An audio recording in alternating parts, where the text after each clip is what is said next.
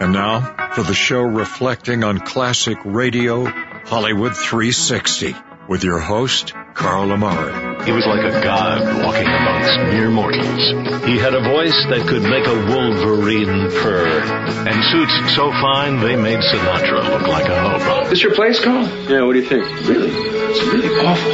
But I have a lot of things that are on order. You know, credit trouble. Pay more attention to your schoolwork and less to the radio. You always listen to the radio. It's different. Our lives are ruined already. The Whistler. This tape will self-destruct in five seconds. Hello, everyone. I'm Carl Amari, and this is Hollywood three sixty, the radio show that presents the best in classic radio. And by my side is my co-host, Lisa Wolf. What's up, Lisa? I'm glad to be right by your side. All right. Tell us about what's happening in Hollywood. Yes, I'm excited about this. There's going to be a Harper Lee documentary, which will encore on P B S. Harper Lee is the author of To Kill a Mockingbird. Oh, okay. She died February nineteenth of two thousand sixteen at age eighty-nine. You can check it out, American Masters. It's called Harper Lee, and it uh, features interviews, friends, families. It should be very interesting. All right. Uh, in our last hour, we tuned into the first portion of Our Miss Brooks. Let's do the uh, conclusion now from October thirty-first, nineteen forty-eight. Here's Our Miss Brooks. Look, isn't that Harriet standing under that tree? Oh, yeah, that's her. Uh, pull over to the curb, Miss Brooks. Yes, sir. Shall I hold the meter? Hiya, Harriet. My car's all tattered and torn, so Miss Brooks is taking us to the game. Well, bless your little pointed head. Hello, Miss Brooks. Hello, Harriet. How are you, Harriet? Mister Boynton, how nice to have you along. Get that leer out of your voice, Harriet. Mister Boynton's been spoken for. In fact, he's been spoken and croaked for. What in the world was that sound? Oh, this is MacDougall, Harriet, one of my favorite frogs. You can introduce them formally when we're rolling again. Hop in. Not you, Mac. We'll get in back. After you, m'lady. Thank you, my man. All set? Well, we're off for Clay City. Oh, don't start yet, Miss Brooks. Daddy's coming down off the porch. Hi, Daddy. Hello, everyone. Oh, hello, Mister Conklin. Why, Mister Conklin. Uh, that is, how do you do, sir? How's Madison's favorite principal today? Hmm? At ease. I was just reading about the game with Clay City High. Should be quite a contest. Oh, yes, sir. That's where we're going today. At least we're starting today. Denton, must you sit so close to my daughter? I'm not sitting close to her, Mister Conklin. She's sitting close to me. I'm over as far as I can get. I've got to pin him down, Father. Walter's the elusive type. Of course, he's not a real happy heartache, but he's good for a minor throb or two. Ah, let it out, Harriet.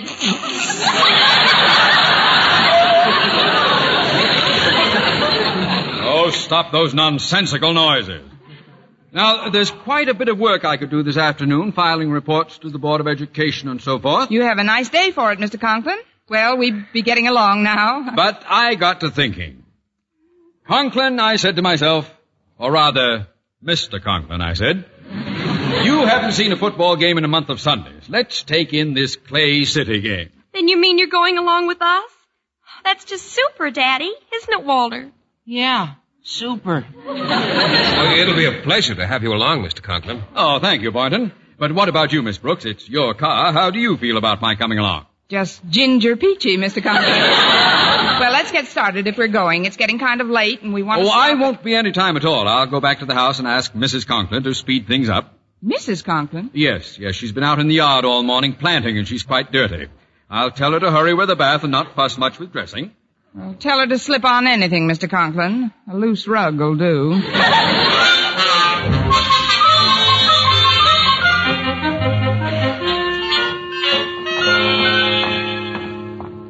Well, here we are. Sorry to keep you waiting. Hello, Miss Brooks, Mister Boynton. Hello, Miss, Missus Conklin. Uh, how are you, ma'am? Walter's here, too. Hello, Walter. Hi, Missus Conklin. Uh, where do you want to sit? Well, I think that you two should be separated, so, Martha, if you'll just sit between Walter and Harriet, I'll sit up front between Miss Brooks and Mister Boynton. Fine. Now, if we can only get somebody to sit between MacDougall. Uh, I'd better hold him on my lap. There we go, Mac. Pity he doesn't drive. We could change places. Ready? Ah, we're all set, Miss Brooks. Uh, do you know the road? Well, not offhand, Mister Conklin, but I've got some maps in my glove compartment. Well, I'd better get them out then, Miss Brooks. Should be a very simple matter getting to Clay City. Uh, let's see here. Route sixty-eight into forty-four, then west. No, it's east, I guess it is, on one oh six.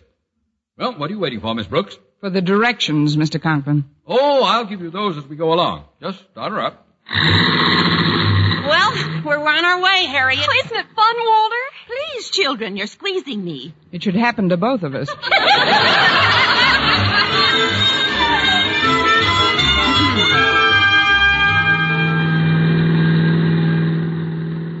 Miss Brooks, do you mind turning your radio on? I understand there's going to be a new clue on Sing It Again. All right, Harriet. Gee, the prizes are up to twenty-six thousand dollars. And here, folks, is your new Sing It Again clue.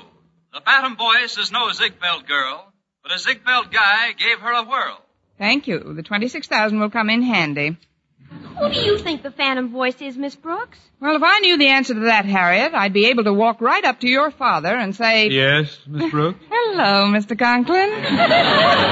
We've been going quite a while on Route sixty-eight. Shouldn't we have switched over to forty-four by now? Are you questioning my directions, Miss Brooks? Well, no, Mister Conklin, but... I was a major in the last war, you know. And as such, spent considerable time in command of a transport group at Camp Bobrick, Ohio. I'm sure we're on the right road. And the caissons go rolling along. Oh, you have quite a voice, Mister Conklin. Oh, thank you, Boynton. I did a bit of singing round the barracks now and then. Yum-tum-tum-tum, tum-tum-tum-tum-tum. Oh,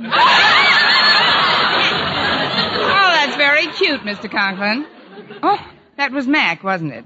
He must be hungry, Mister Boynton. I know I am. Shall we stop for some lunch at the Blue Goose? Where's the Blue Goose, Miss Brooks? Well, I haven't been there since I was a girl, but... Gosh, Miss Brooks, do you think it's still standing? Now, just a minute, Walter. How old do you think I am, anyway? Oh, I'd say you're about... Of course to... it's still standing. There's only one place to go if you want a delicious luncheon. That's the Pink Flamingo. Oh, where's that, Osgood? You never mentioned it in front of me before. Well, the last time I went there, I was with a bunch of the boys. Are you sure you can find this Blue Goose, Miss Brooks? Yes, I think so, Mister Conklin. Let's see, where are we now? Well, there's a signboard over there, Route one eighteen. Funny, that isn't on this map at all. Uh, you better bear left at this fork, Miss Brooks. Very well, Mister Conklin, but I don't think we're on the right road. This hill ahead of us is pretty steep. I hope the motor doesn't heat up too much. This radiator's just been patched temporarily. Well, up we go. Over hill, over down, um, midum, midum, midum, and the caissons go... What was that? The caisson stopped rolling. At least this one did. Carl, get out and look at the motor. Uh, keep your seat, Mister Boynton. As head of a transport battalion, I had considerable to do with motors during my tour of duty. Well, now, let's see here. Well, nothing wrong with the tappets. Radiator's still in one piece. Hand me a hammer, somebody. There are some tools under this seat, I think. Oh, here, let's get out. Here we are. Here's a hammer, Mister Conklin. Oh, thank you. Now we'll just tap this water pipe here. Oh, be careful, Mister Conklin. Please, Miss Brooks. I know motors backwards. One more good tap should do it. That did it, all right. Well, let's get out and push, folks. We're off to the nearest garage.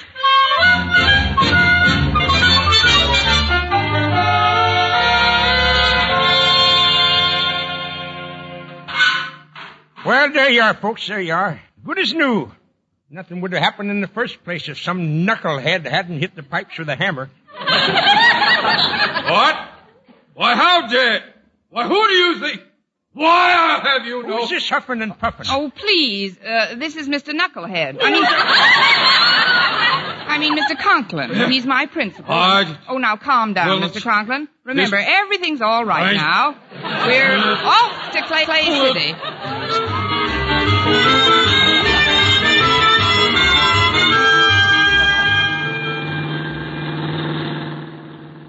Where do you figure we are now, Miss Brooks? Well, I think... According we've... to my calculations, we've been traveling due east on Route ninety-four for one hour and ten minutes at an approximate mean speed of forty miles per hour. Any tailwind, Mister Conklin?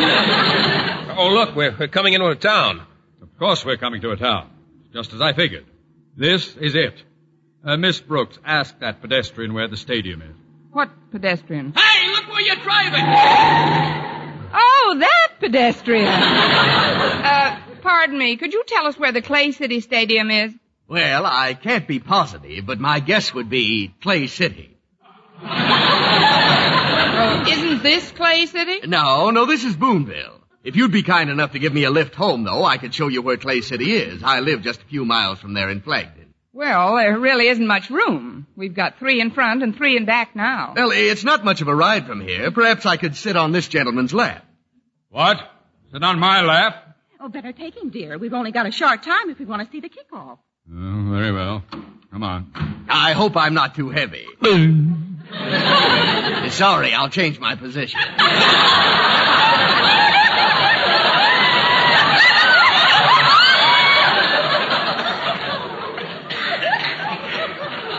Start the car, Miss Brooks. All right, Mister Conklin. And this time we're really off to Clay City.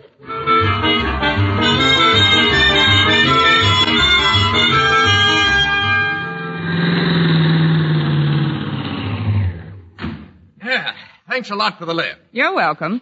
Now, how do we get to Clay City from here? Oh, that's twenty-nine miles back down the road. We passed through it on the way. What? Why, you... It's so long. You... twenty-nine miles back? Why, that... We could have been... He said that it was only... Daddy, he... remember what? Your blood pressure. His ears get awful red, don't they? Now, see here, everybody. We've got to organize this expedition. There's been no unity of command, that's the trouble. Everybody's talking at once. Um. Oh. Shut that toad up, Boynton. He's not a toad, Mister Conklin. MacDougall's a frog. A giant bullfrog with tonsils. Quiet, quiet, Miss Brooks. Now turn this car around and go that way, and don't stop going that way until I tell you to. Off to Clay City.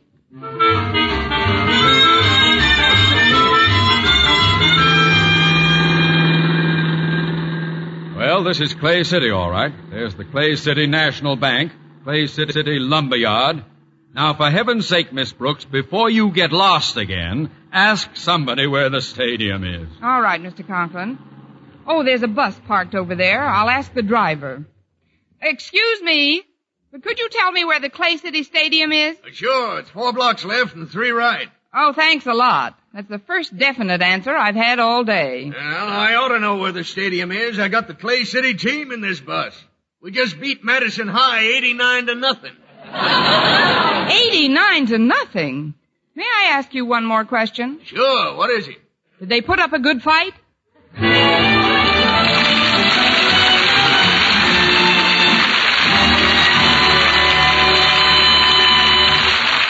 Well, the trip back from Clay City was uneventful. I dropped Walter and the Conklins at their house instead of on their heads. And though I missed the football game, the rest of my plans worked out pretty well.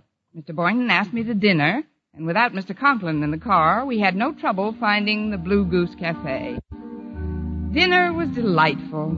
The orchestra was playing softly, and Mister Boynton turned to me and said, "That's my favorite tune, Miss Brooks. Would you care to dance?" Sorry, Mister Boynton, but I promised this one to Mac.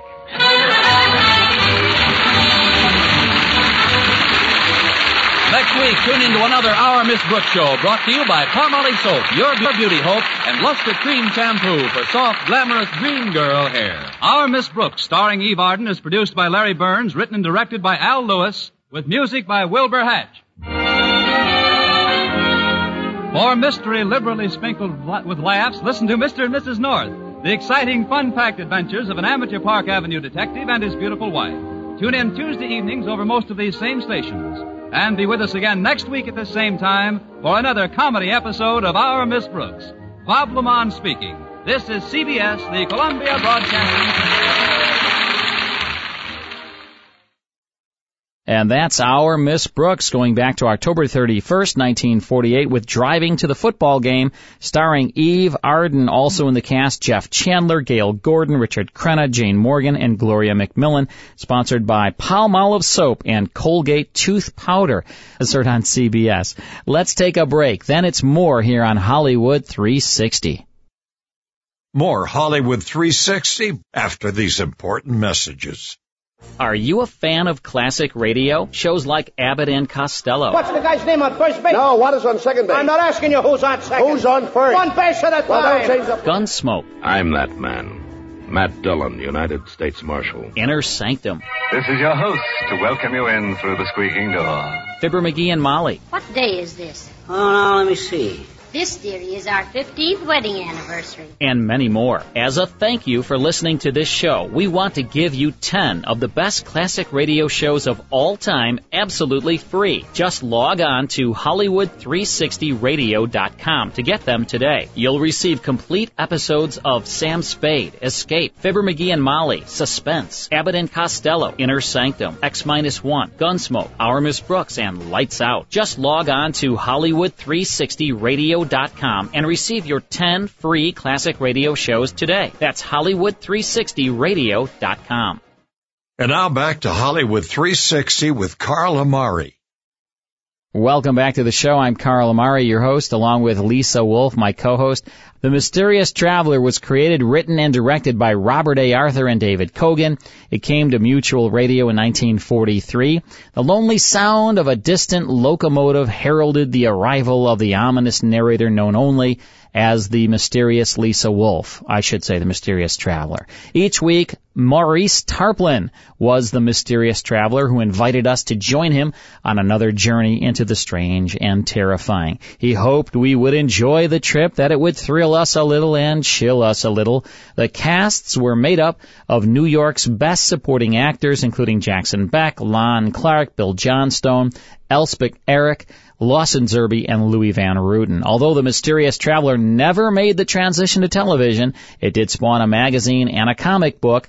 But we have now a radio episode for you going back to April thirteenth, nineteen forty-seven. It's called Dark Destiny, and it stars Maurice Tarplin. Let's tune into part one now of The Mysterious Traveler. Mutual presents The Mysterious Traveler. This is The Mysterious Traveler, inviting you to join me on another journey into the realm of the strange and the terrifying. I hope you will enjoy the trip, that it will thrill you a little and uh, chill you a little. So settle back, get a good grip on your nerves, and be comfortable. If you can.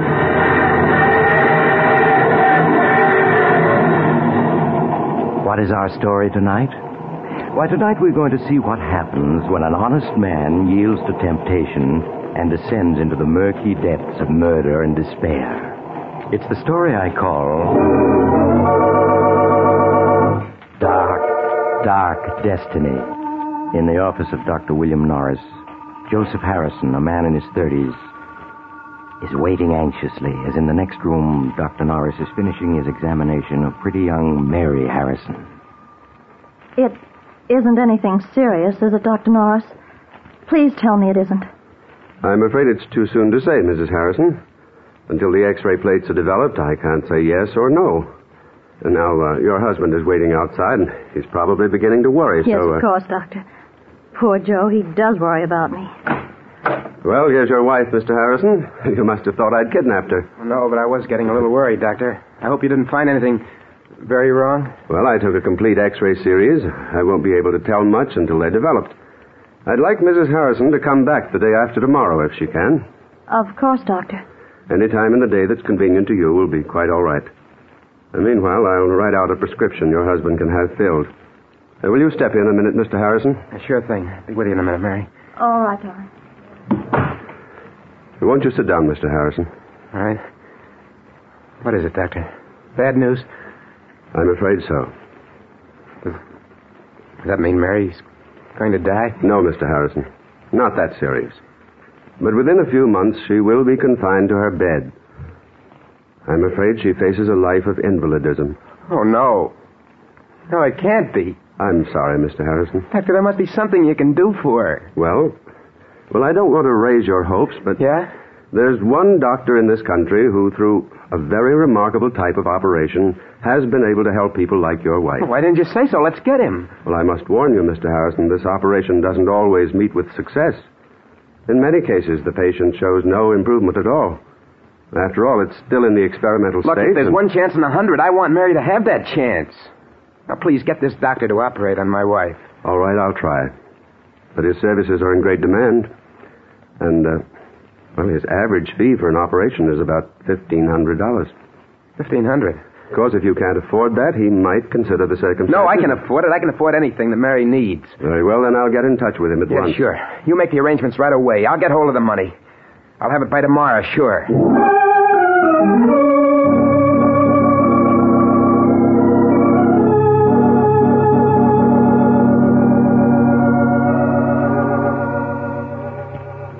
Darling, help me off with my coat, will you? Oh, sure, sure. How are you feeling? Oh, my backache is much better since I took the medicine Doctor Norris gave me. I'm sure I'm going to be all right, Joe. Of course you are. He's one of the best doctors in the city. He'll have you well in no time. Did he tell you anything more, Joe? No, uh, not a thing. Except that the treatment may take a little time. That's all. A little time? Yeah. Oh, dear, I hope it won't be too expensive. Your business has fallen off and we've used up our savings account. Now, don't you worry about the money. Don't you worry about anything. All right, darling. I won't. But aren't you going to take your coat off? Uh, no, I... I, I, uh... I've got to get that prescription the doctor gave me filled. Now, you just take it easy till I get back. I might stop in at the shop, too. There's something, uh, something I have to tend to.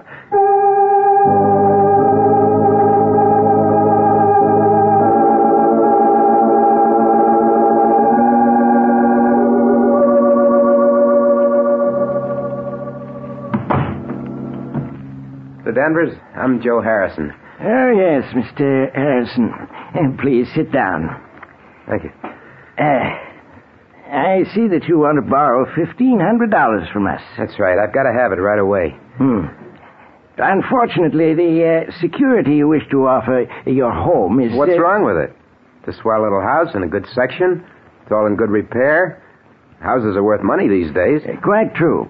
Uh, but you already have a first and second mortgage on it, and I... Uh, Well, prices are falling, so I'm afraid we can't make any further loans on it. I've got to have the money. I've just got to... I'm sorry to hear that, because there's nothing we can do to help you. Then forget about the loan. I'll sell the house. Plenty of people want houses. That's true, too. But uh, I don't think you can possibly clear much over the mortgages on a sale. A few hundred dollars, perhaps. You see, uh, those mortgages were issued when prices were at their peak. And now, uh, well, things have changed. yeah. yeah, I see they have.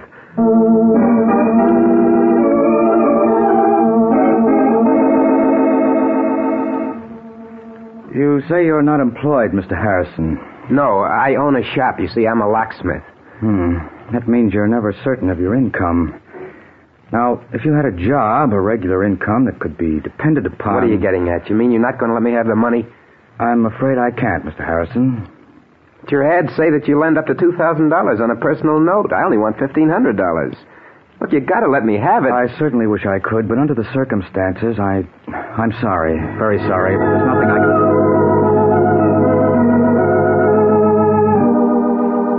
I'm afraid the collateral you suggest isn't satisfactory, Mister Harrison. We'd lend you the money if we could, but we just can't. Sorry.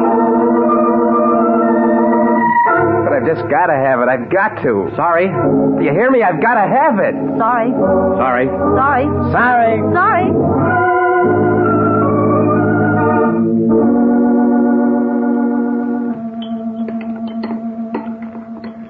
Joe, you're not eating.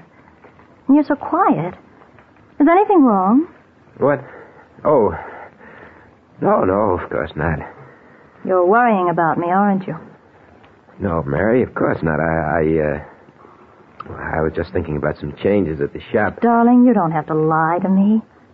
I know you're worrying. But I'm going to get better. Really, I am. I promise you. Sure you are, sure. Doctor Norris said so. You're going to be well in no time. Well, I have to go out now. I have an appointment with Horace Latimer. You remember I told you about him? We grew up together. I may be pretty late, so don't wait up for me.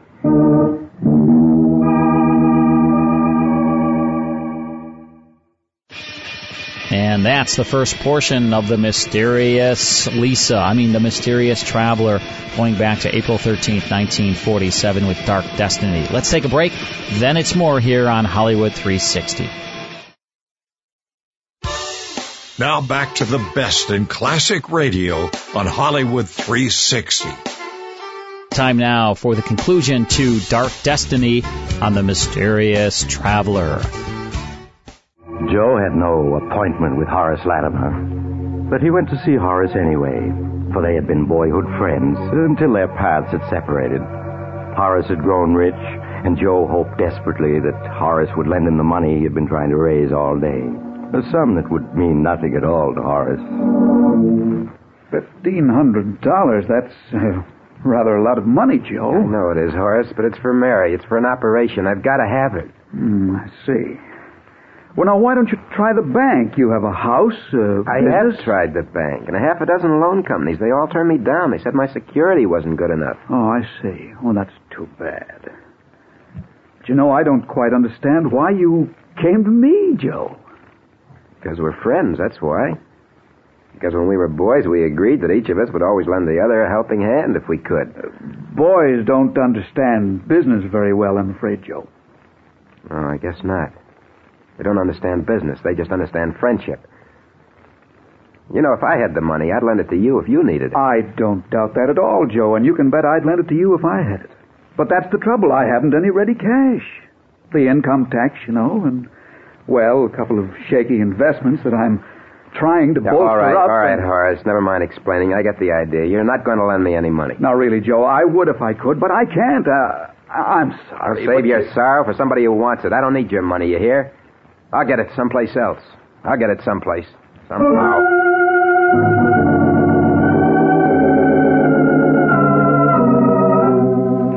After he had slammed out of Horace Latimer's expensive home, Joe stood for a moment on the dark street corner, staring back with bitterness in his face.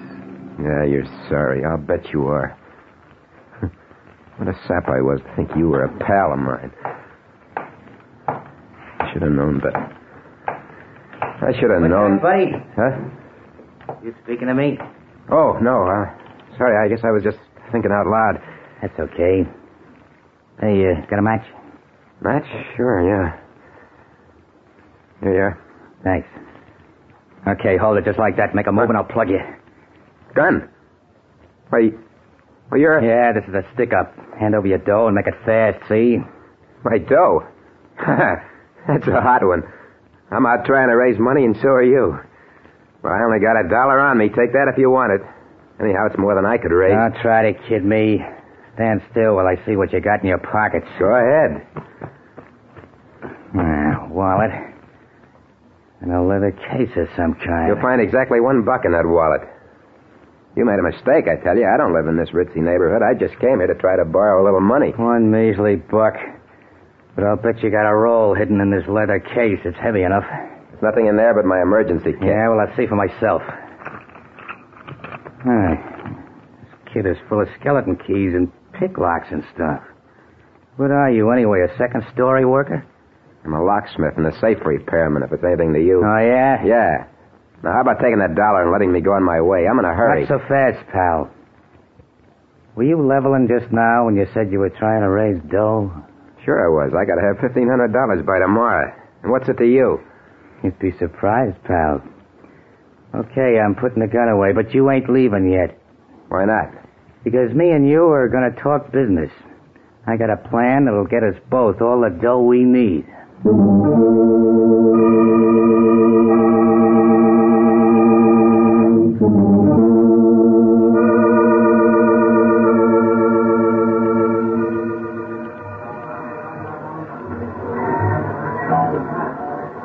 Bears, waiter. Well, Joe, is it a deal on my proposition? I... Oh, Mike, sure you do. There's nothing to it. You can open locks and safes. Yeah. And I know a house where there's a safe with plenty of dough in it.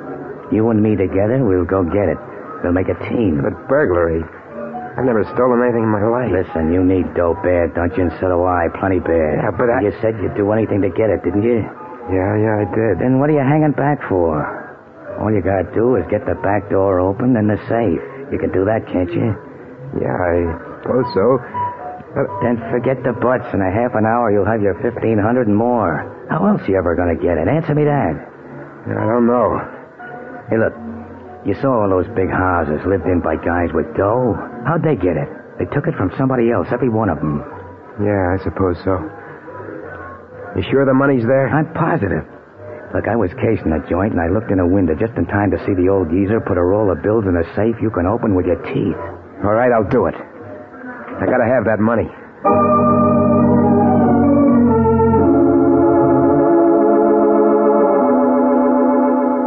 And so... half an hour later, Joe and his newfound acquaintance stood in the shadows of the rear entrance of an imposing brick house, listening intently. Not a sound any place. Good thing there's no dogs around. One o'clock. Everybody's hit the hay long ago. This'll be a cinch. That lock looks easy enough. I shouldn't be doing this. Must be some other way to get the money. Don't be a sucker all your life. You gotta take what you want in this world. Go on, get the door open. Gotta get inside before we're spotted. Well, all right. It'll only take a second, I think. Yeah, it's coming. There, it's unlocked. Let's get inside. Come on. There.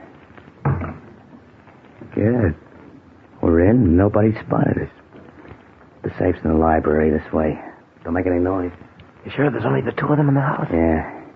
The old guy and his butler. Probably both deaf as posts. Here we are. Here's the library door. Come on in. The safe's behind a picture on this wall. That picture there? Yeah, that's the one. I'll lift it down. There you are. There's the safe. Just a kid's toy. Kid's toy? Nothing. That baby's tough. Well, you can open it, can't you? Yeah, but it'll take at least a half an hour. Right, get going. We can't stay here all night.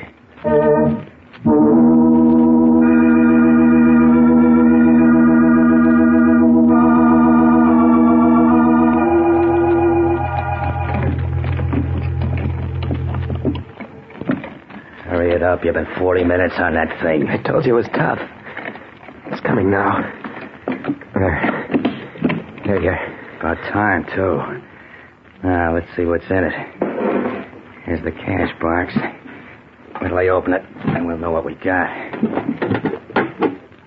There, look. Dough, cash, Mazuma. What did I tell you? There must be thousands there. Easy, come on. Let's count it and divvy it up. Uh, no, no. Never mind. Just give me the fifteen hundred. That's all I want. You can keep the rest. You kidding? No, that's all I want. Just the fifteen hundred that I need. Okay, if that's the way you want it. Here you are. Ten, eleven, twelve, thirteen, fourteen, fifteen hundred dollar bill. Fifteen hundred dollars. Just for an hour's work? Easy money, huh? Hey, look, what do you say we crack a couple of more cribs tonight? No, no, no. I just want to get out of here now. That's... Someone's coming. Someone's coming? Yeah. Here, get behind this door. I'll take care of this. What are you going to do? Never mind. Now, shut up. Who? Who's there? Jenkins? Jenkins, is that you? Ah, the safe's open. The burglars. Jenkins! Jenkins, call the police, quick! Nobody's calling any cops tonight, mister. Why, you... you're a thief. Jenkins! Jenkins! Maybe that'll convince you. Why did you hit him? What'd you expect me to do, hold his hand? Wait a minute.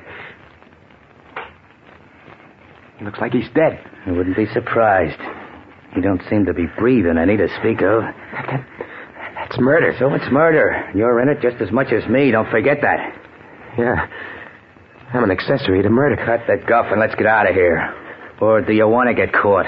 No, no, of course not. Then come on, let's get going.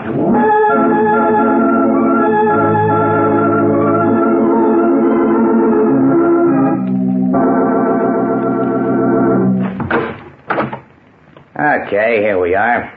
Come on in. Why did you make me come here? Why can't I go home? You heard me. Come on in. That's better.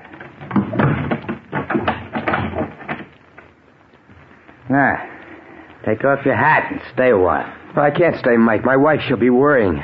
I gotta go home to her. You've got worse things than your wife to worry about, pal. What do you mean? I mean the cops. Or have you forgotten you're wanted for murder? No, I haven't forgotten. I'll never be able to forget. Why did you kill him? Why? So we wouldn't have to go to jail. Would you rather have gone to jail, Joe? No, of course not. Yes, I would. I, I w- I'm all mixed up. How did I get into this anyway? You needed dough. That's how you got into this, and you got it. So cut out the sob stuff. We're in the clear. Nobody got a peep at it. Why, why won't you let me go home? Why do you make me come to your room here? Uh, two reasons. The first is I, uh, I want to make sure you know what it'll mean if you let anything slip. I know. You don't have to tell me. I won't let anything slip. If I thought you might, I'd slit your throat right now. I won't, I tell you. I, I have to live, for my wife's sake. Okay. And the second reason you're here is so you and me can have a little talk. Talk? What kind of a talk? Joe, I, uh, I like the way you got that door and that safe open tonight. You and me got a future together. I don't know what you mean. Oh, yes, you do. As soon as the heat's off, we're going to do another little job together. Oh, no. No, I won't. I won't. Yes, you will. I tell you I won't. You can't make me. Oh, yes, I can. Because if you don't, I can always send a little note to the cops telling them it's you they want for that killing tonight. You wouldn't do that. That gets you, too. I'd be a long ways away by then, but you can't get away. You got a business here and a sick wife. You couldn't leave them. Well... now you see why you're going to do what I say? You dirty... You... No, no, no, no, don't say it. You don't think you can pull a job and then go on as if nothing had happened to you. You're mixed up in murder. And somebody's always got to pay for murder. One way or another. I only did it for Mary's sake. Don't matter why you did it. You're in it now and you can't get out. Not without paying in some I, way. I got a good mind to go to the police to confess. Get this off my chest. Oh, no, you don't. You see this gun? I'd plug you in a second if I... I... Get away. Let go of my hand. Let go. You... You've got me into this. You're not going to make me go any further into it. Take that away from you. Mike. Mike. He's dead. He's dead. He tried to shoot me and shot himself. I gotta get away from here. I gotta get back to Mary.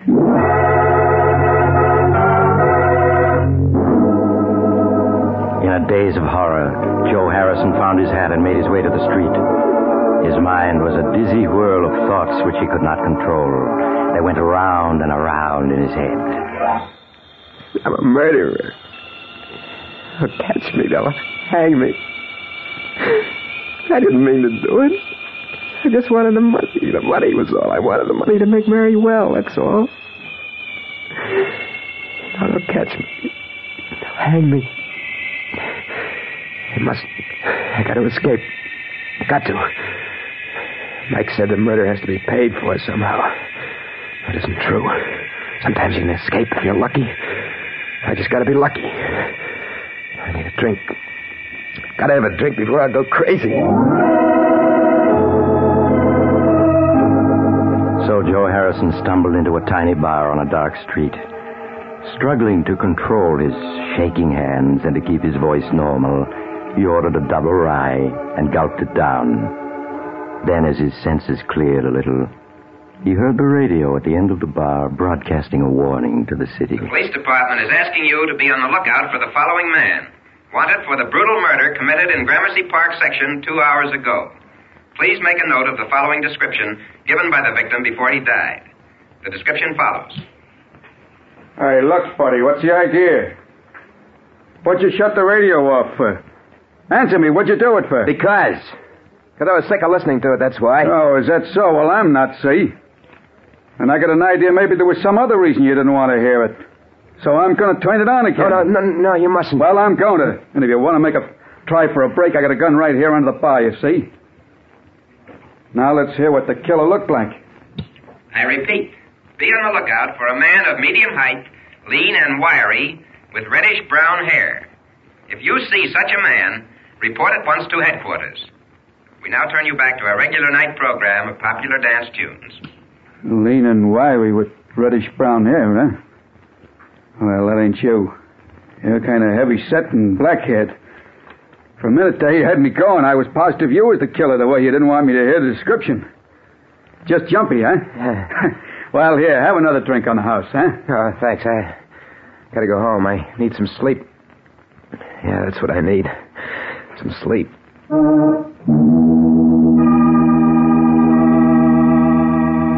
Aghast at how close he had come to giving himself away, Joe Harrison hurried home. It was Mike the police were looking for, not Joe Harrison. It was Mike whose description they had. Joe Harrison was safe. Safe. Hardly able to believe in his own good luck, Joe reached his home and let himself in. Mary was already asleep. Quietly, he got into bed and at last fell asleep himself. A sleep troubled by nightmares that gave him no peace. When he woke, it was morning and Mary was preparing breakfast. Good morning, darling. What time did you get home anyway? I waited up for you almost till two. I, uh, I was pretty late. I stopped at the shop and did a little work. Forgot to watch the time. And this morning you looked terrible. I know, you're worrying about me. But you mustn't, darling. I'm going to be all right. Really, I am. Of course you are. I'm going to see to that. What do you think? Doctor Norris called up last night. He wanted to talk to you. He said he had good news for you. Good news? Mm-hmm. But he wouldn't tell me what it was. I don't know why. He asked for you to stop in at his office this morning. Yeah, I think I know what it is. Yeah, sure. I'll go right over and see him. Oh, but, darling, you're going to eat breakfast first, aren't you? No, I'll eat when I get back. I uh, I want to see the doctor first. Anyway, I'm not very hungry. All right, Joe. But please hurry back. I want to know what the doctor says. Yeah, sure, Mary. I'll be right back. But everything's okay now. Everything's okay.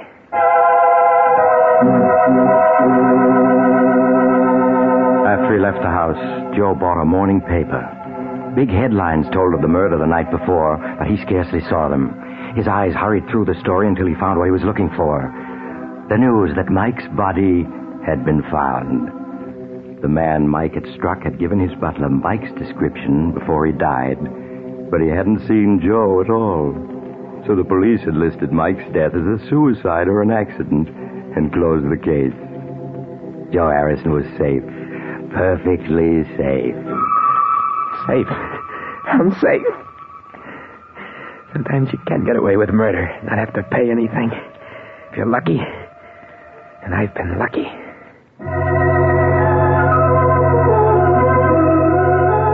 When he entered the doctor's office, Joe's expression was that of a man who had just faced disaster and been rescued at the last moment.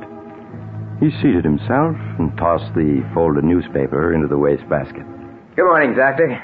Mary said you phoned that you had good news. Oh, yes, Mister Harrison. Yes, I called you last night after I got in touch with the surgeon I spoke of yesterday, Doctor Nelson Richards.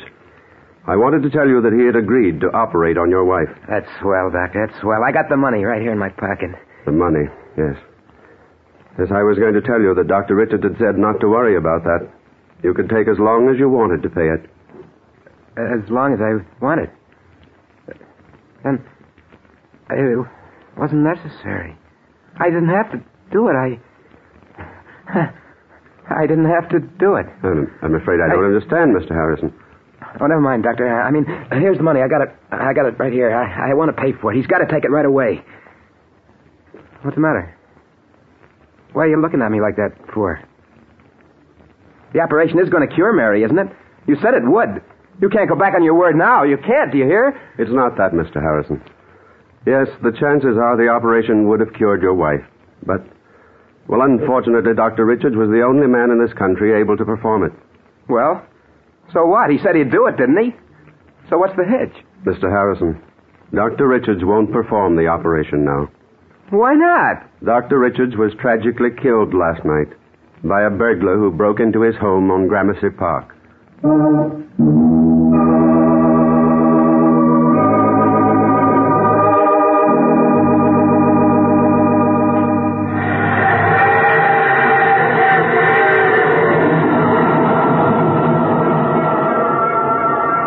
This is The Mysterious Traveler again.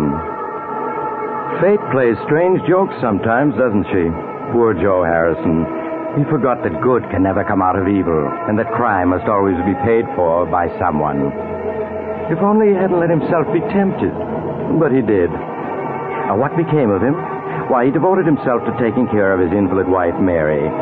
But his deed continued to weigh on his mind. And when she died several years later, he confessed everything to the police. I do hope his experience is proof that crime really doesn't pay. I always say... Oh, you have to get off here. I'm sorry. But I'm sure we'll meet again. I take this same train every week at this time.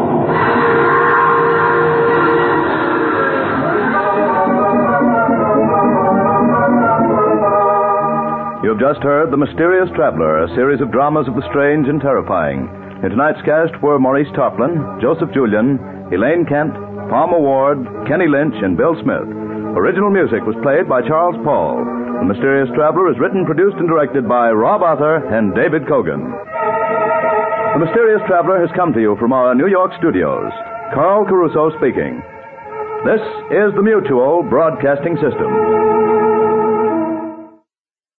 And that's The Mysterious Traveler from April thirteenth, nineteen forty-seven, with Dark Destiny, starring Maurice Tarplin as the Traveler. Also in the cast, Elaine Kemp, Palmer Ward, Ken Lynch, Joseph Julian, and Bill Smith. And Carl Caruso, a, f- a uh, fellow Carl, Lisa, doing the announcing on that, sustaining over Mutual. Let's take a break, and then when we come back, it's more on the Hollywood three sixty Radio Network. More Hollywood three sixty after these important messages. Now back to the best in classic radio on Hollywood three sixty. Lisa, tell everyone about our drawing here on Hollywood three sixty. It's so exciting. Every single month we have a drawing for Cat's Pride kitty litter, and you could win an entire year's supply of the best kitty litter on the market. Send a picture of you and your cat to catspridephoto at gmail dot com. Let us know your name and, of course, your cat's name, city and state.